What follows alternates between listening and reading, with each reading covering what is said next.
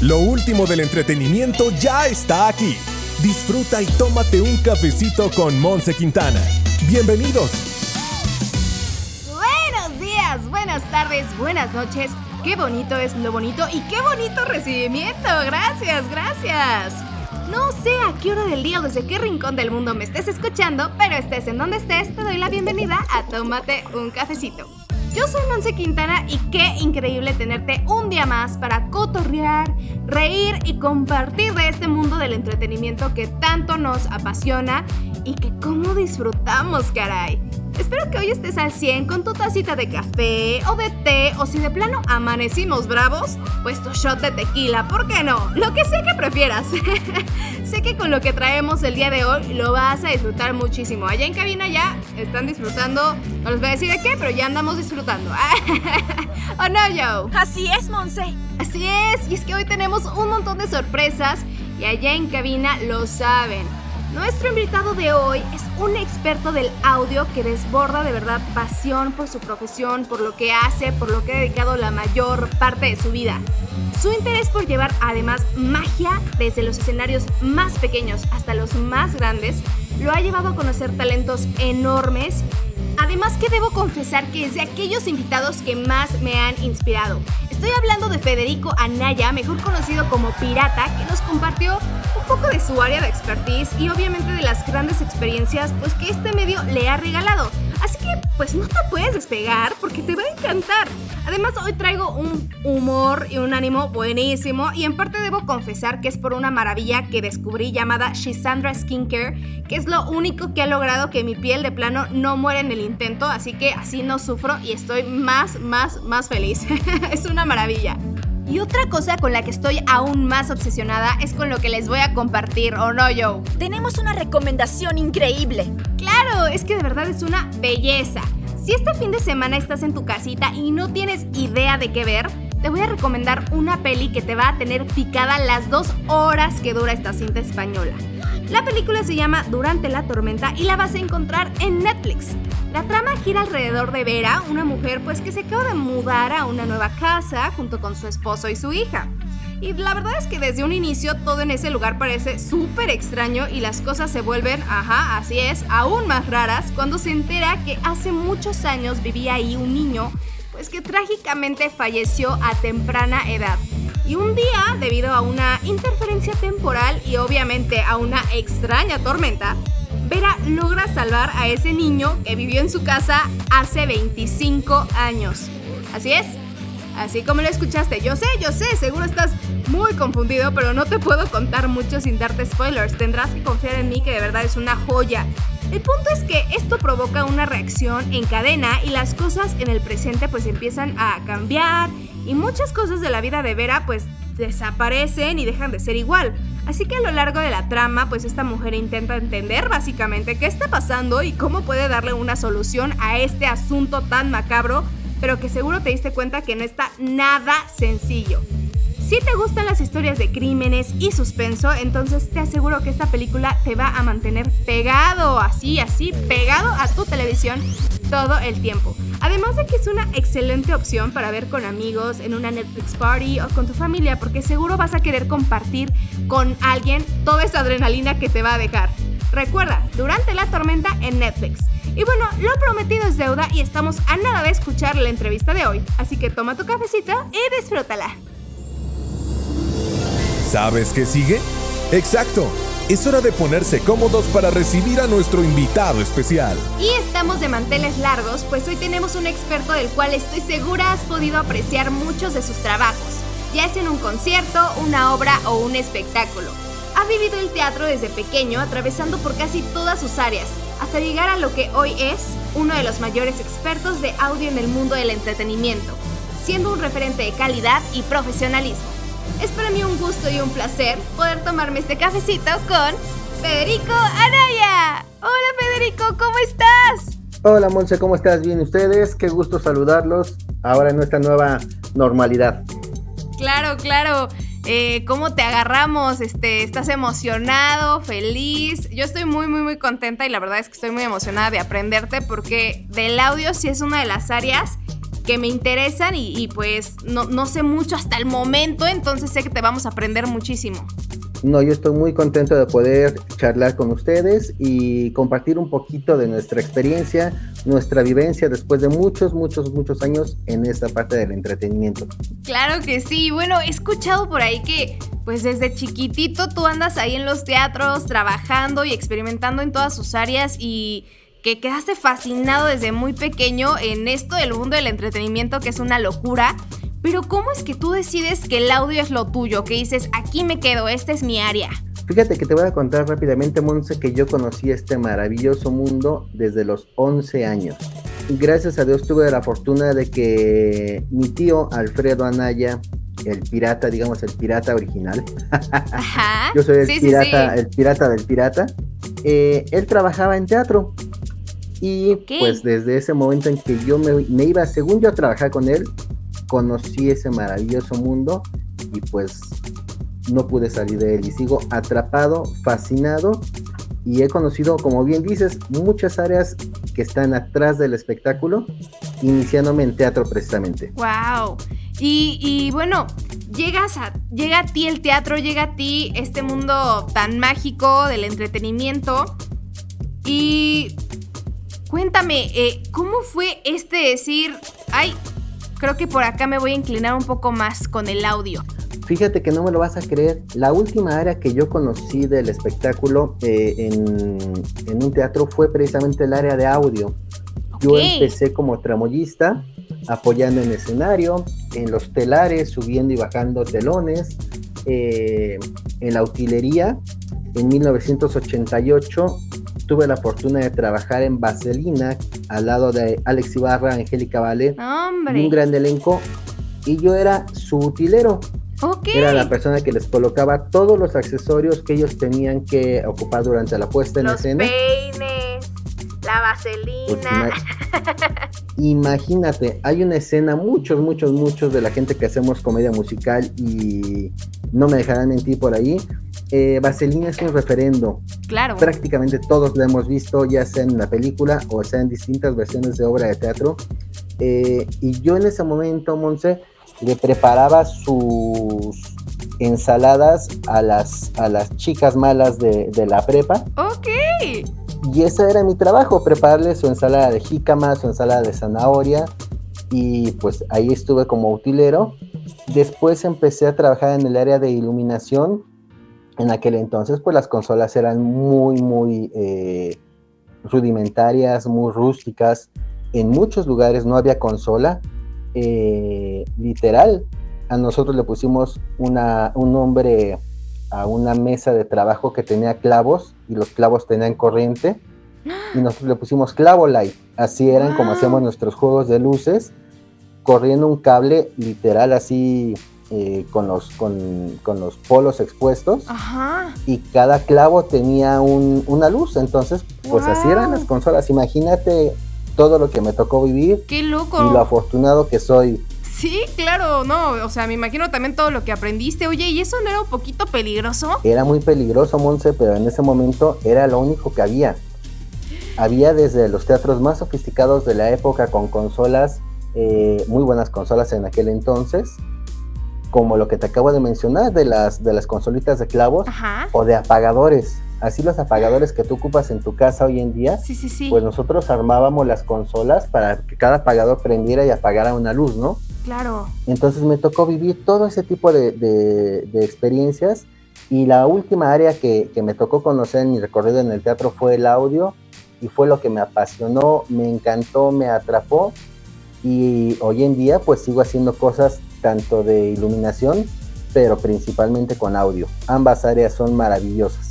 Sí, la verdad es que ver una obra o ver un concierto, no, vaya, los conciertos, ¿no? Sin audio no son absolutamente nada, ¿no? Si se escucharan ahí chiquito el volumen, este, pues la verdad es que no se sentiría pues toda esta emoción. Tú, tú que, tú como experto en esta área, ¿qué crees que es lo que aporta justamente a la magia de estos espectáculos, el audio y la iluminación? Eh, qué es a lo que tú te dedicas. Fíjate que lo más importante es encontrar el vínculo con el espectador y el artista, que es donde la magia que hay. Eh, como bien dice, los, los, conciertos se viven, se gozan, eh, los disfrutas, pero el concierto, a diferencia del teatro musical, en el concierto tú estás cantando la canción del, artista favorita, ¿no? La estás coreando, la estás bailando. Y en una comedia musical hay mucha gente que no le gusta. Y no le gusta porque no le entiende. Y hacer que la comedia musical se entienda, tenga inteligibilidad y la gente eh, escuche y disfrute, es lo más complicado. Entonces, para mí lo más importante es que la gente entienda que tú logres que los oídos del espectador conecten con sus ojos y sus ojos con el cerebro, porque el, público se, se, distrae, Monse, de una manera en un segundo. Sí. Tú puedes estar viendo Los Miserables este, con Bayam disfrutando su, su, su interpretación, la actuación, lo que tú quieras pero si le falla el micrófono, te desconectas. Sí, definitivamente. Y olvidas, olvidas lo que estás viendo, olvidas lo que está pasando en el escenario y te vas al, ah, ya le falló el micrófono. O sea, empieza una angustia con el espectador. Y digo, no nada más en el tema del audio, ¿no? Si se atora algo de la escenografía, algo del vestuario, cualquier factor es distractor y, lo que procuramos cuando hacemos teatro, y no solo teatro musical, también teatro de comedia, es que la gente se conecte, que la gente tenga ese vínculo con el artista, que tenga ese vínculo con el escritor, con el director, y nunca, nunca dejen de, conectarse y ver qué es lo que está pasando en el escenario. Wow, qué interesante cómo lo planteaste. Y lograr, Ajá, sí, sí, sí. Y lograr ese vínculo es, es muy complicado porque el teatro, el concierto, todo tiene que funcionar como un relojito. Y, yo tengo la experiencia y la fortuna, te voy a ser muy sincero, de trabajar tanto en teatro profesional. Lo voy a decir como mucha gente lo ubica, pero para mí no es correcto. Como el teatro amateur, el teatro escolar. Ok. Yo tengo la fortuna de ver cómo los actores se preparan, cómo los chicos se, se aprenden un texto, una coreografía, y puede ser la obra de teatro, Monse, de la escuelita, ¿no? Que mucha gente lo ve con una, un demérito o dicen, ay, pues vamos a ver la obra de teatro de la escuelita, ¿no? Y en mi experiencia, Monse, me ha tocado ver que cada vez los teatros amateur, como mucha gente le dice, o teatro eh, experimental, cada vez buscan ser más profesionales. Claro. Y compartir esa pasión, esa dedicación de los chicos, de los, de los cantantes, de los bailarines, de los creativos, porque en muchas ocasiones hay gente que hace teatro con muy, muy, muy poco presupuesto, pero Monse, la creatividad y la imaginación que tienen, wow, a mí me encanta, me atrapa, yo me siento muy afortunado tanto de colaborar en grandes producciones de, de gran formato, que hoy en día es como una como un adjetivo que le han colocado a los musicales de, hoy, como Hoy no me puedo levantar, Jesucristo Superestrella, Sugar, le dicen comedia musical de gran formato, pero no sabes, no sabes, no sabes hacer comedia musical o teatro con, compañías eh, de escuelas o de compañías que se dedican a preparar chicos con comedia musical wow, es maravilloso. Sí, claro, y fíjate que qué padre escuchar esto de tu voz, porque o sea, que todos los involucrados en este reloj, que como bien lo planteas, este, que tiene que funcionar parejo en todas sus áreas, que todos aquellos que participen en esto estén tan apasionados por justo lo que están construyendo, me parece fabuloso y me parece incluso hasta necesario, ¿no? Para que esto funcione pues perfectamente bien. Y bueno, eh, hay algunas dudas que tengo con respecto a pues a cómo funcionan, a cómo se coordinan entre ustedes dentro de un gran teatro.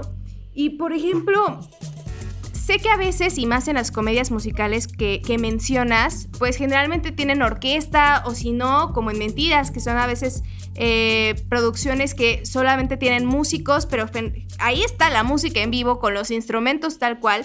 ¿Cómo es esta sincronización entre ustedes como audio y ellos como músicos u orquesta? Fíjate que, la mayor sincronía, Monse, viene desde el director musical. A mí me costó mucho trabajo entender y, gracias a Dios lo entendí, lo aprendí en el camino.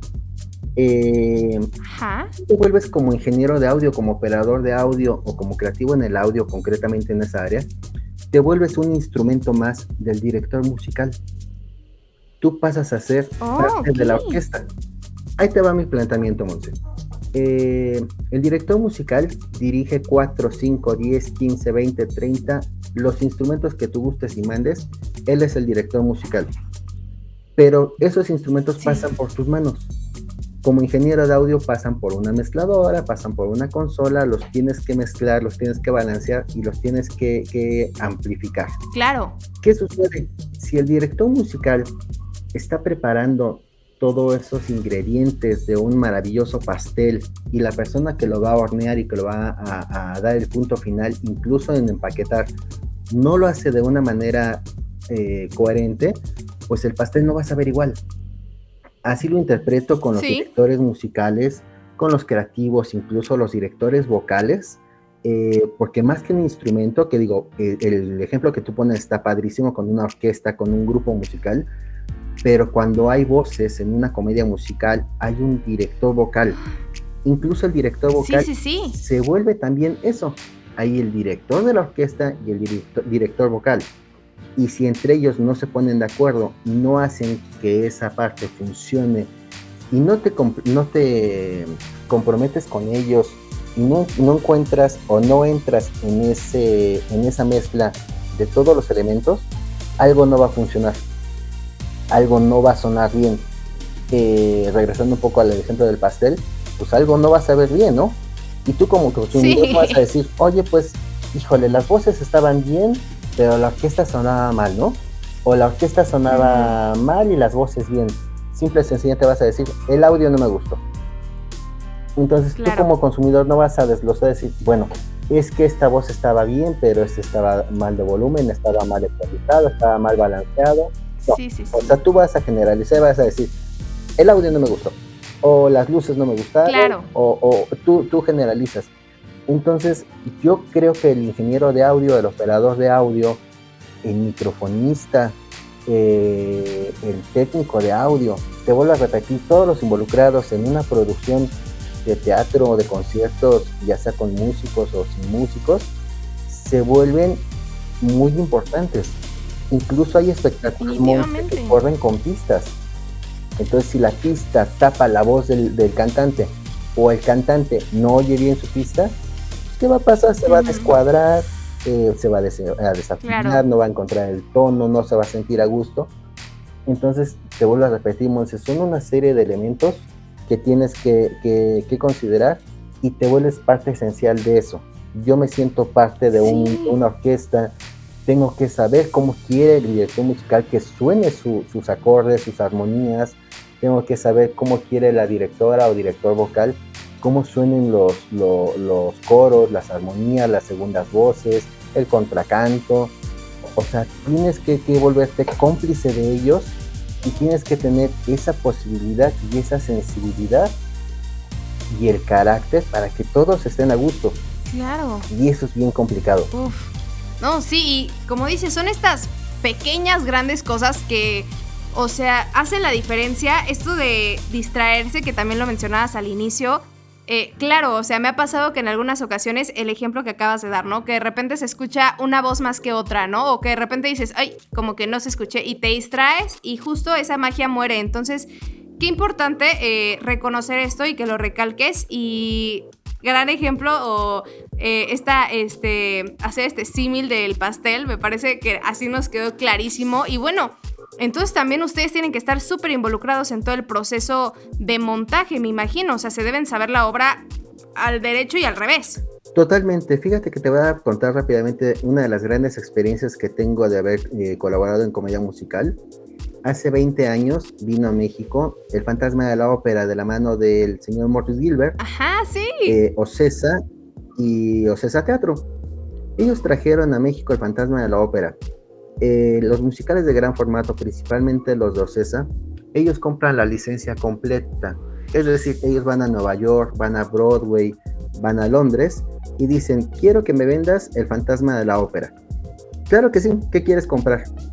No sé si lo sabías, Monse, y a lo mejor les doy un tip a los chicos que nos escuchan. Claro, adelante. Eh, tú puedes comprar una licencia por separado. Ok.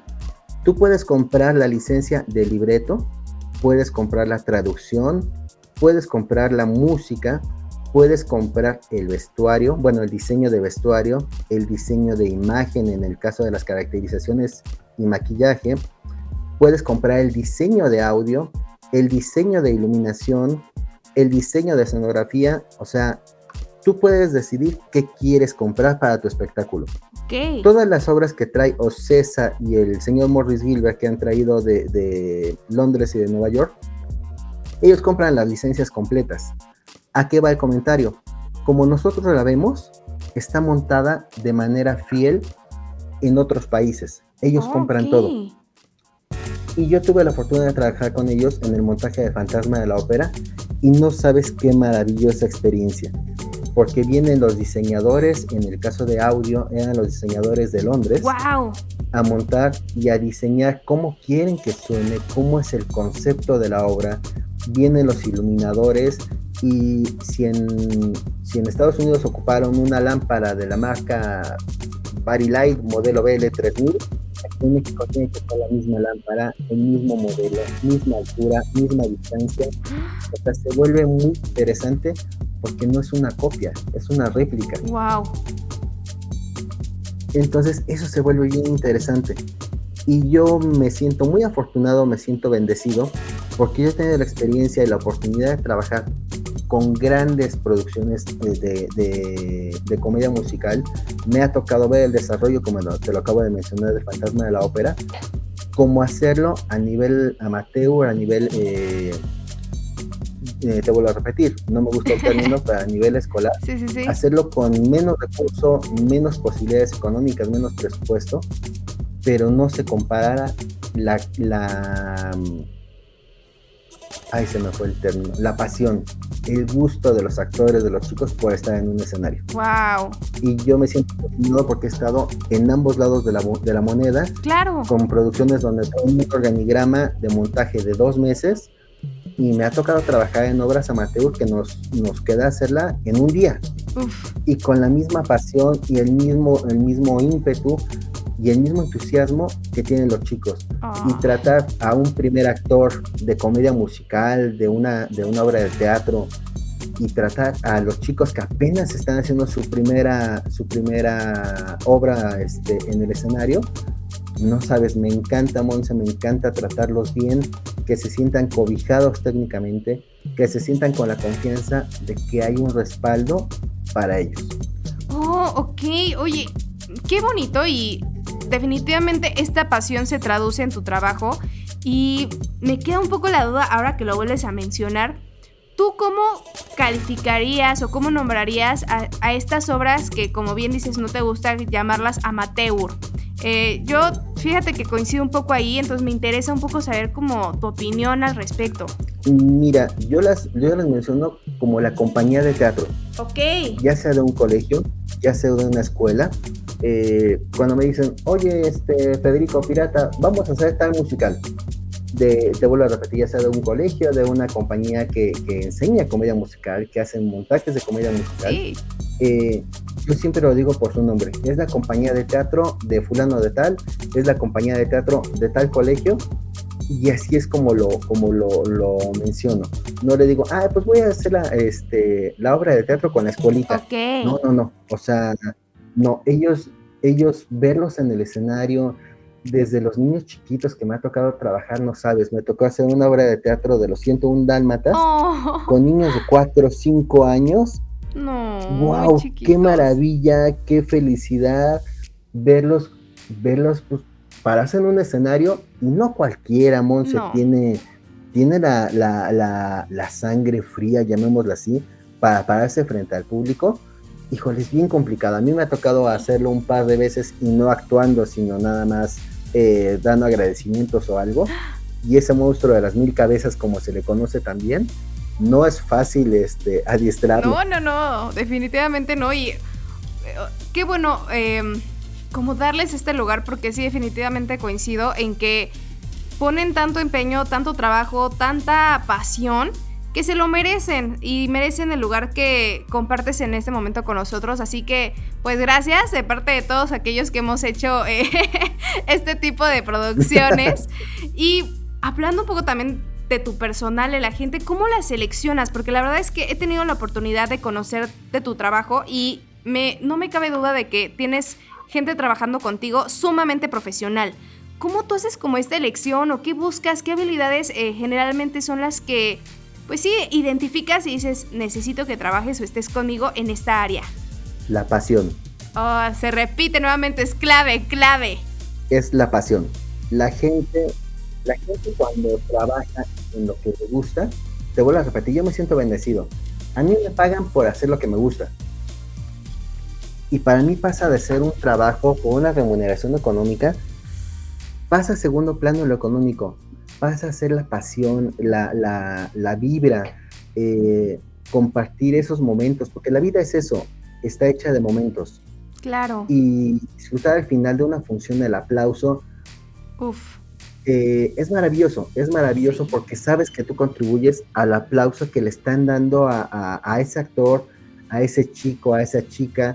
Y te vuelvo a repetir, no importa si sea el primer actor de comedia musical, que yo he tenido la oportunidad de trabajar. Te voy a mencionar solo algunos. Lolita Cortés, es maravillosa. el maestro Roberto Blandón. Eh, los Mascabrothers haciendo comedia. Freddy claro. Ortega. Eh, con grandes productores que te puedo mencionar tranquilamente al señor Morris Gilbert, eh, al señor Alejandro Gou, Claudio Carrera, la señora Tina Galino en el Teatro Insurgentes, Guillermo Vigers, eh, y de ahí te puedo mencionar cualquier cantidad de, nombres de productores, también de las, de las, escuelas. Eh, está Luis Uribe, que yo tuve oportunidad de trabajar con él en Cuernavaca con grandes proyectos. Eh, Efraín González de Arte Estudio acá en la Ciudad de México. Ana María Collado. La, la, maestra Giselle Wash haciendo cosas de ballet con su academia. Eh, no, no sabes, o sea, me siento bendecido de que he trabajado con muchos, eh, la gente que me apasionó, me enseñó mucho del mundo del audio, el maestro Gerardo Partida, que él trabaja en un colegio que está en satélite, que es el Instituto Kipling, con él trabajé hace muchos años, con el maestro Everardo Cano, que también me ha enseñado muchísimo, tengo la oportunidad de seguir colaborando con él. Eh, la primera persona que me dio la oportunidad de trabajar Monse en 1985, entrando un poco en fechas, fue la señora Angélica Ortiz, en paz descanse, la mamá de Angélica María y la abuelita de Angélica Vale. Claro, sí, sí. A esto se remontan mis inicios en este mundo del teatro, ¿no? Eh, era muy complicado que un chavito de 11 años pues lo dejaran trabajar porque de entrada por ley no era posible, ¿no? sí. Pero pues, la, a, la señora Angélica Ortiz, a la señora Angélica María, como que les daba ternura que un, que un niño de 11 años pues ya estuviera manejando, no sé, cosas de la tramoya, cosas de la utilería y estuviera apoyando, les daba mucha ternura y la señora Ortiz me dio la oportunidad por primera vez de, de trabajar y la oportunidad fue en no correrme, ¿no? Esa fue la, la gran oportunidad. Y ya posteriormente eh, pues le dijo a la, a la, gente que se encargaba de los pagos pues dale un, un, poquito de dinero a este niño porque pues está claro. está trabajando y me ha tocado conocer Fer, no nada más a gente no nada más a productores eh, ir evolucionando con la tecnología. No sabes qué padre ha sido haber trabajado una comedia musical en los ochentas con una grabadora de carrete y hoy hacer una comedia musical con una computadora Toda esa evolución ha sido impresionante. En aquel entonces manejar cinco o seis micrófonos inalámbricos era un lujo porque normalmente se hacía con micrófonos ambientales. No había el presupuesto, no había la tecnología para usar micrófonos inalámbricos. Y hoy en día que una academia, que una obra de teatro me diga, quiero 30 micrófonos, quiero 40 micrófonos, hoy en día para nosotros es lo más normal. Pero haber vivido esa transición del, cambio analógico al digital, eh, pasando desde una grabadora de carrete, desde un cassette, que mucha gente que nos escucha seguramente no sabe ni de lo que estoy hablando. tal vez, tal vez. Por un mini disc, por, pasar por un laser disc, eh, un compact disc, eh, un DAT, que era un cassette pequeñito de audio digital, eh, pasar por un ADAT, que era muy similar a, una, a un cartucho de, de, audio que en aquel entonces eran las, los cassettes de beta o VHS. Nosotros usábamos el ADAT para hacer grabaciones multitrack y solo cabían ocho canales. Y hoy en día poder grabar 100, 120 canales por medio de una interfaz en una computadora, ver toda esa evolución, es maravillosa. Yo tuve la oportunidad de colaborar en el show de 90s Pop Tour todavía hasta el 2019, tuvimos algunas fechas. Sí, y fue de los espectáculos más, más difíciles tecnológicamente y técnicamente hablando, porque estás hablando que teníamos nosotros 40 cantantes en el escenario con sus respectivos 40 INIRS inalámbricos. Entonces, claro. hacía que 80 frecuencias convivieran y funcionaran en un solo recinto, en un solo espacio, para un solo espectáculo que duraba casi cuatro horas, era una labor titánica. Son de los espectáculos que me dejan eh, muy satisfecho técnicamente hablando, pero hacer comedia musical con unos niños eh, de cinco años vistiéndose de dálmatas, o haber hecho el fantasma de la ópera, o colaborar en Mentiras en musical actualmente, o estar con el señor Alejandro Gou apoyándolo con Jesucristo Superestrella, o con hoy no me puedo levantar, de verdad cada proyecto Monse es maravilloso y es, es una bendición. Insisto, es una bendición estar haciendo y que te paguen por lo que, por lo que te gusta hacer. Wow. Y sobre todo que la gente confíe en tu trabajo. Y te voy a contar algo rápidamente. Fíjate que hay academias de comedia musical y de teatro, en lo último que se preocupan es la producción.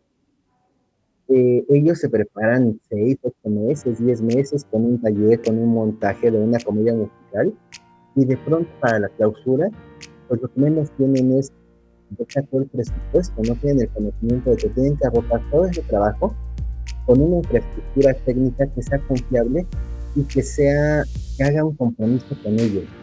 Porque más, más allá de rentar el micrófono, de rentar una consola, una bocina, es hacer el compromiso con ellos y que los hagas lucir en el escenario.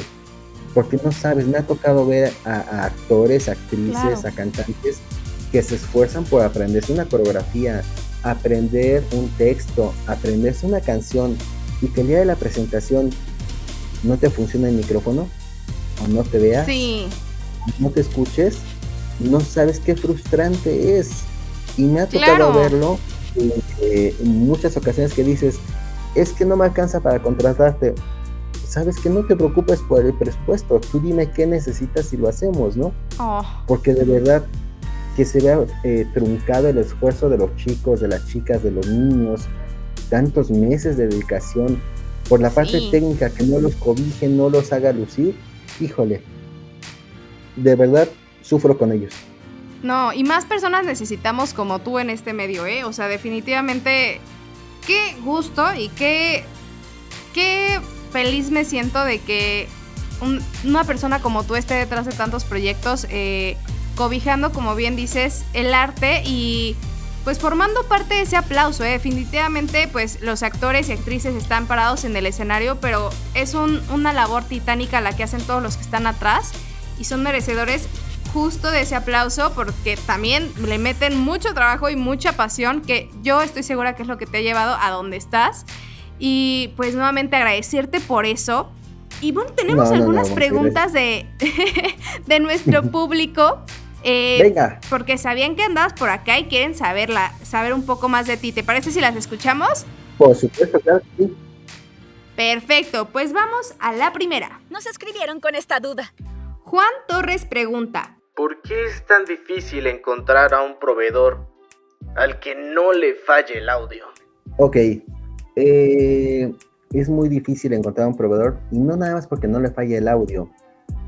Tiene que haber un compromiso. Ya. Cuando hay un compromiso, pasas de ser un proveedor a ser parte de ese engranaje del que comentábamos. Definitivamente, ok, ok. Entonces el compromiso es lo que nos hace falta. Ya escuchaste, ahí tienes tu, tu respuesta, Juan, para que encuentres a alguien que justamente se comprometa a hacer pues parte de este proyecto. Y bueno, creo que tenemos una más. Nos llegó esta pregunta. Gerardo Domínguez que pregunta, ¿En qué debo basar para comprar un buen equipo de audio para mis obras? Debe de, de basarse o tener la referencia no nada más en el precio. Tiene que ver la calidad y tiene que ver el número de canales que van a trabajar simultáneamente hablando de micrófonos inalámbricos. Y ok, principalmente la aplicación. Hay muchos micrófonos Monse que se venden de, de excelentes marcas. Te puedo decir Shure, Sennheiser, eh, AKG. Hay muchos micrófonos, hay muchas ofertas en el, en el mercado, pero hay que ver hacia qué rubro está dirigida la compra Ya. de ese equipo. sí, claro, porque si no, igual y no te funciona, ¿no? Y tú ya gastaste tu dinero en vano. Mira, rápidamente te pongo un ejemplo. Hay micrófonos de una serie, de una marca que es muy buena, que es Shure, pero hay micrófonos que están hechos solamente para un cantante o para un guitarrista o, Ok. o un músico. Y los vas a encontrar muy económicos. Pero esos micrófonos eh, tienen la, la limitante de que no son compatibles con muchos canales inalámbricos a la vez.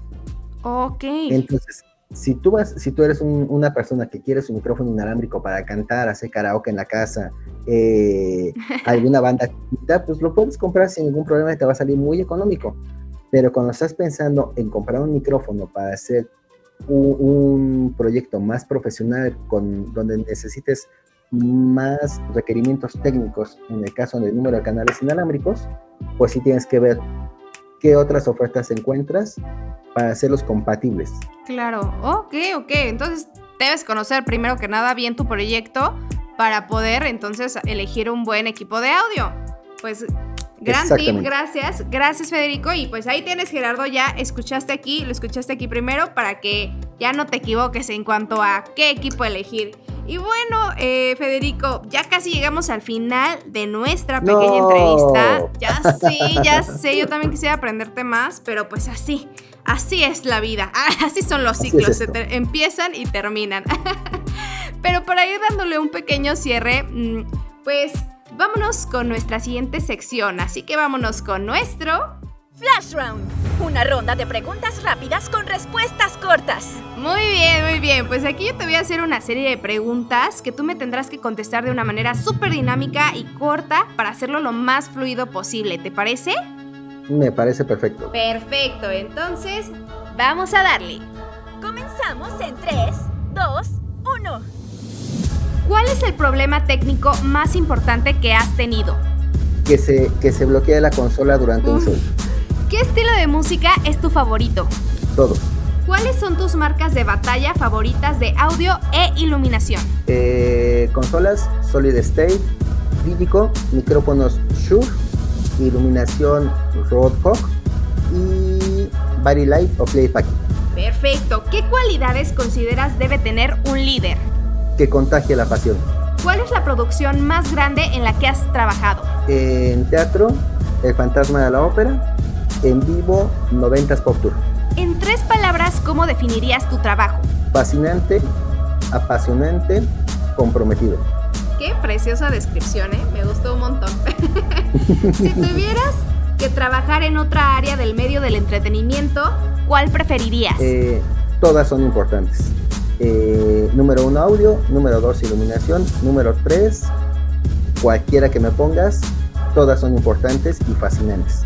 Esa es la actitud. Si tuvieras que comer lo mismo por el resto de tu vida, ¿qué sería? Milanesas de pollo. ¿Cuál ha sido el error técnico más chistoso que te ha pasado? Ponerle pausa cuando can- estaba cantando una gran actriz reconocida, haciendo por primera Uh. vez playback. ¿Tienes alguna fobia? Eh, no, ¿Qué es lo más bonito que alguien ha dicho de tu trabajo? lo más bonito es que me han dado las gracias. ¿Quiénes son dos personas que te inspiran en este medio? Everardo Cano, Gerardo Partida y Alberto Ramírez. Ya me fui con tres. está bien, está bien. ¿Qué no te puede faltar para estar cómodo e inspirado al diseñar? Alguien que tenga las cosas muy claras. Ok, y nuestra última pregunta. Si tuvieras que sa- sacrificar ya sea el audio o la iluminación en una producción profesional, ¿cuál considerarías que deja un mayor vacío? Si es un musical, el audio. sí es una obra de teatro, la iluminación. Ok, pues perfecto Federico, ya hemos terminado y concluido obviamente con esta entrevista. Te agradezco que pues te hayas sentado aquí un momentito para tomarnos este cafecito, para que te aprendamos un montón. La verdad es que lo disfruté demasiado y espero que tú también te hayas divertido mucho. Muy bien, muy, muy contento Monse, muchísimas gracias por la invitación. Espero que no sea la primera la última y yo feliz de compartir con todos tus escuchas. Claro que sí, definitivamente no va a ser la última porque de verdad que tienes mucho que compartirnos y esta pasión que de verdad se transmite, aunque estemos en distintos puntos del país, se siente hasta acá. Entonces más personas así necesitamos en el mundo, en este podcast. Así que muchísimas gracias y espero que pronto nos podamos encontrar, incluso, ¿por qué no?, coincidir en algún proyecto futuro. Así será, ya lo verás. Muchísimas gracias, Federico. Gracias a ti, Monse. Cuídate mucho y un saludo a todos los escuchas. ¿Quieres anunciarte con nosotros? Contáctanos a través de tómate un cafecito arroba justclick.mx. ¡Te esperamos! ¡Ey! ¿Qué tal? Súper interesante, ¿no? Si con algo me dejó pirata es con una completa admiración, además de que me contagió plenamente de estas ganas de aportar desde nuestra trinchera o desde donde nosotros podamos a las artes, al entretenimiento, que es lo que nos otorga de verdad instantes llenos de emoción, locura y experiencias fascinantes. Así que yo sé que igual te encantó la entrevista de hoy. Si te quedaste de más con ganas de ver más de Pirata, no puedes dejar de seguirnos en nuestras redes sociales para ver contenido exclusivo y saber qué otras personalidades vamos a tener por acá, obviamente con una tacita de café esperando. Recuerda que en Instagram nos encuentras como arroba cafecito con Monse y en Facebook como tómate un cafecito. Te aseguro que no vas a querer perderte nada porque tenemos unas sorpresas increíbles y vas a encontrar cosas fascinantes que vas a amar, así como yo no puedo dejar de amar Shisandra Skincare, que además mmm, huele súper rico porque los productos están hechos con ingredientes botánicos que huelen súper fresco y de verdad es una delicia. Pero bueno, ya, basta de mi obsesión con este producto. Otra cosa que fue un goce, pues obviamente compartir el día de hoy estas cosas tan bonitas con gente tan talentosa y que ama tanto lo que hace. Así que gracias, gracias, gracias por estar aquí, por compartir. Recuerda recomendarnos, compartir con tus amigos para que sepan que estás escuchando y que te encanta esto para que así podamos tener más sorpresas para ti, claro que sí. Y bueno, como siempre fue un gusto enorme estar contigo hoy y nos vemos la próxima semana con un nuevo cafecito. ¡Adiós! Nada como un excelente café para complementar el día. Gracias por escucharnos y no olvides ayudarnos a compartir. Hasta pronto. Just Click, Agencia Digital.